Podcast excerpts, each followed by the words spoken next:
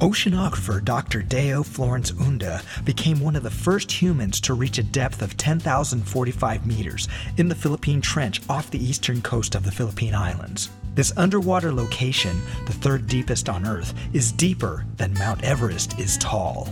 During the roughly 12 hour record setting expedition, Dr. Onda proudly declared, We have made history today.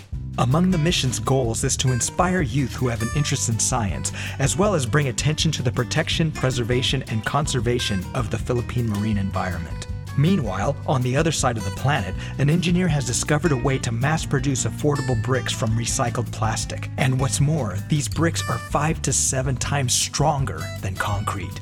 Nzambi Matee from her factory in Nairobi designed a method of manufacturing this amazing building material using waste plastic that in some cases cannot be recycled using other methods. Rather than waiting for government intervention to solve the issue of plastic pollution, Matee took the project on as a faster solution.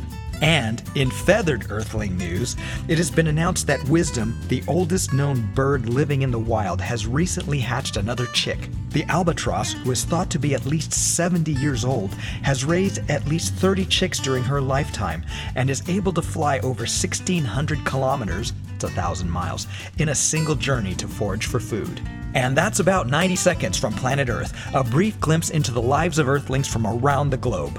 Visit our website at auditorychronicles.com for more information on these news stories, as well as a collection of fictional tales. And as always, thanks for listening.